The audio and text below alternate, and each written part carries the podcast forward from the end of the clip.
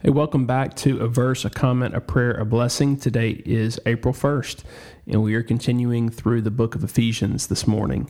We're looking again at Ephesians chapter 1, verse 2, focusing on, on the words God our Father. So here's the verse Grace and peace from God our Father and the Lord Jesus Christ. Here's our comment God our Father.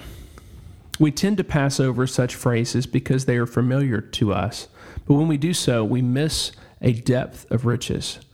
God, our Father, loves and cares for us. He sustains us, He protects us. We are His children. Yet, He was Father before us for all eternity in the perfect fellowship of the Trinity with the Son and the Holy Spirit.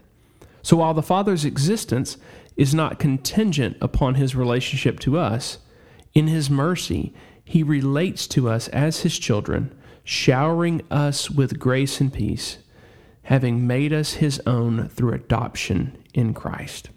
Hallelujah. Let's pray. Oh God, you are greater than we can imagine, yet you chose to reveal yourself to us. Thank you for who you are.